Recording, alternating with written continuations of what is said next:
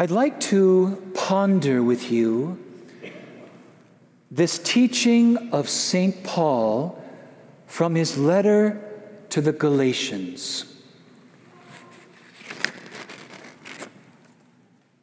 May I never boast except in the cross of our Lord Jesus Christ, through which the world has been crucified to me, and I to the world.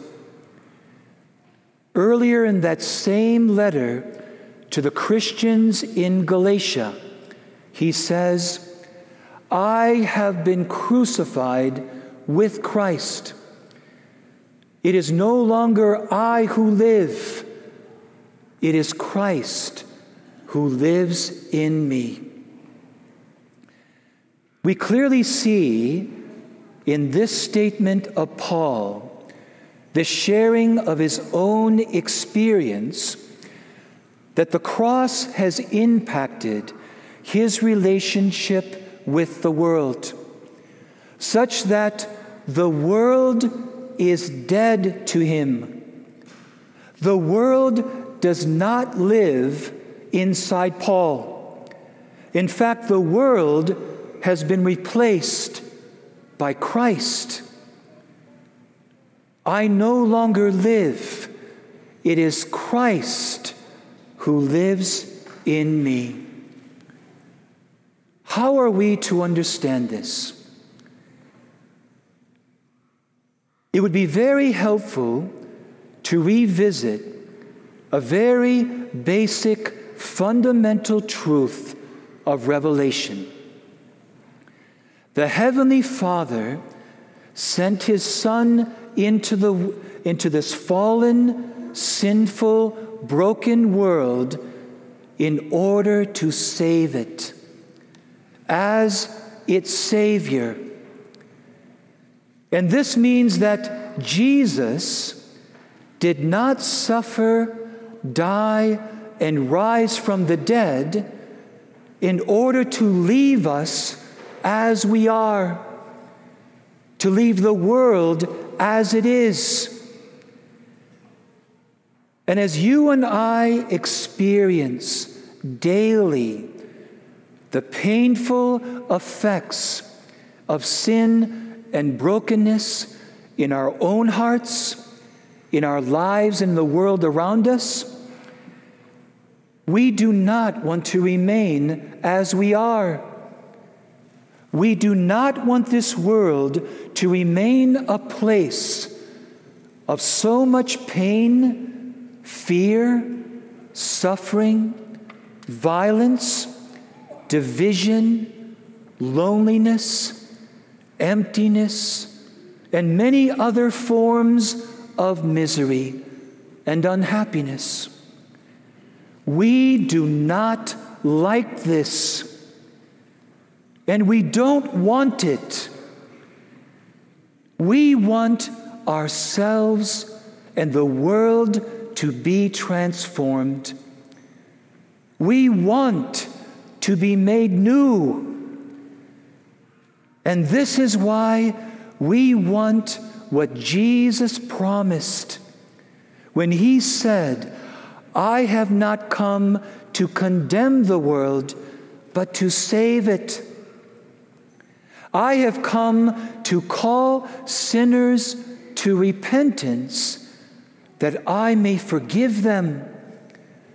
I have come to set the captives free. I've come to share with you my peace, my joy. I have come that you may have life and have it to the full. This is what we want. And this is why the cry of the church is always, Come, Lord Jesus. We're groaning for this. Come, Lord Jesus. Do this.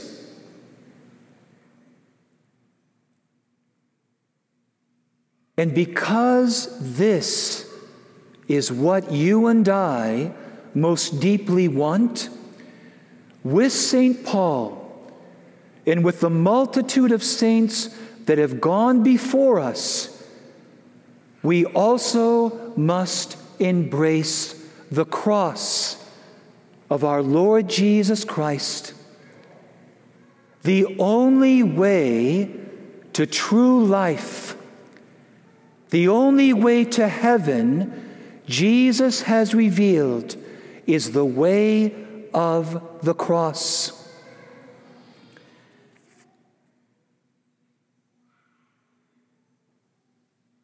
This is why Jesus said, If anyone is to follow me, he must deny himself, take up his cross, and follow me. But why does St. Paul say that we are to be crucified to the world? What does that mean? The world in Scripture has two meanings. The world is first the object of God's merciful love of his compassion.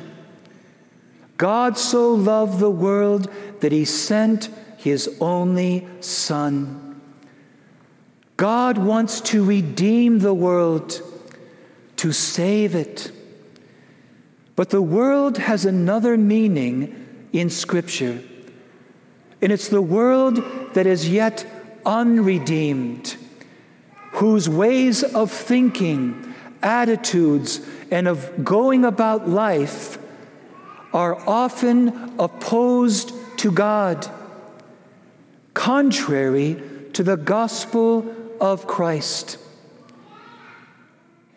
This is why St. Paul said to the Christians in Rome, Do not be conformed to this world. That's what he means. This world that is yet unredeemed lives a different kind of life than the one that Jesus calls us to embrace. I, becomes, I became so clearly aware of this, especially in my first years of following Jesus as a young Christian. And in those first years, I became aware that my heart was so worldly, that I was so much of the world, walking in the ways of the world, in the way that it thinks, the ways that it sees, the way that the world lives. And little by little, by the grace of God, by the grace of the sacraments and the support of the Christian community, I was able to allow the world to be crucified within my own heart. A good example relationships. How people relate with each other. What do we see so much in the world? It's driven by pride, a lot of egotism, a lot of selfishness. There are a lot of relationships that are based on a love that is conditional. I will only love you if you fulfill a whole set of expectations that I have. I will only love you if you do this for me. I will only love you if you do this and do it perfectly. A love that is conditional. There are relationships of manipulation and control. There are relationships that are very utilitarian, where people are just using each other for their own ends. There are relationships of abuse.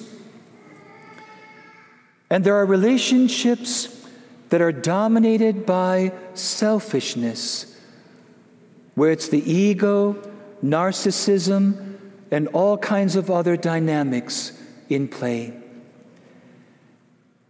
And so here's where we want to say, Jesus, come. And let this way of life in the world be crucified in me. Let me die to this way of relating to people so that I may follow you in the way of sacrificial love. That I may follow you in a love that is selfless and generously self giving, so that I may know your joy. Help me to follow you in the way of mercy and compassion, that I might know your peace. People that are living in criticism, condemnation, and judgment, they're always angry.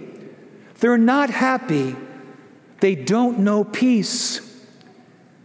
Jesus, help me to follow you in the way of sacrificial, servant, merciful love. A final example is in how we relate with money and things. What do we see in the world? What dominates? Greed, ambition, disregard and indifference for the poor and the needy.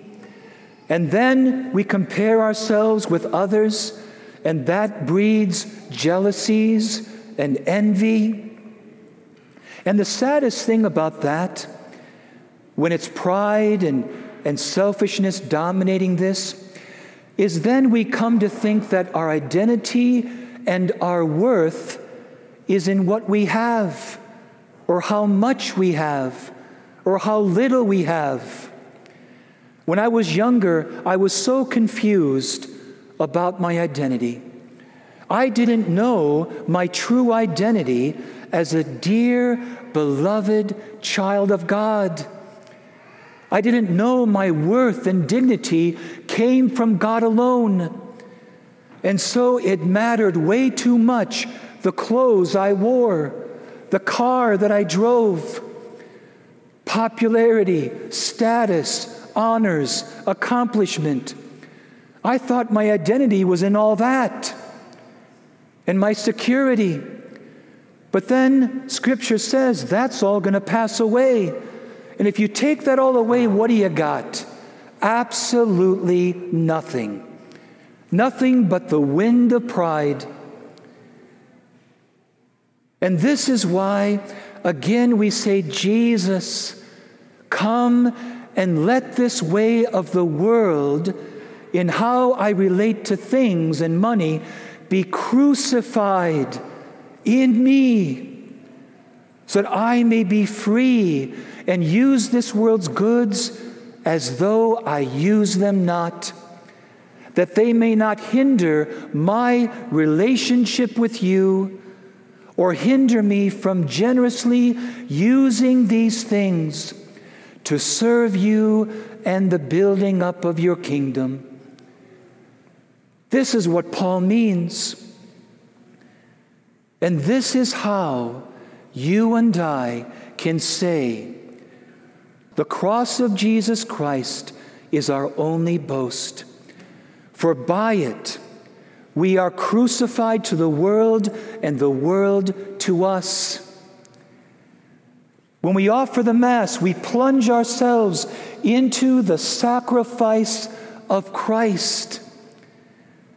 And we want to bring anything in our hearts that is still of the world to be crucified on this altar so that we can leave here as free disciples of Jesus, free to love, free in the world, free in Christ.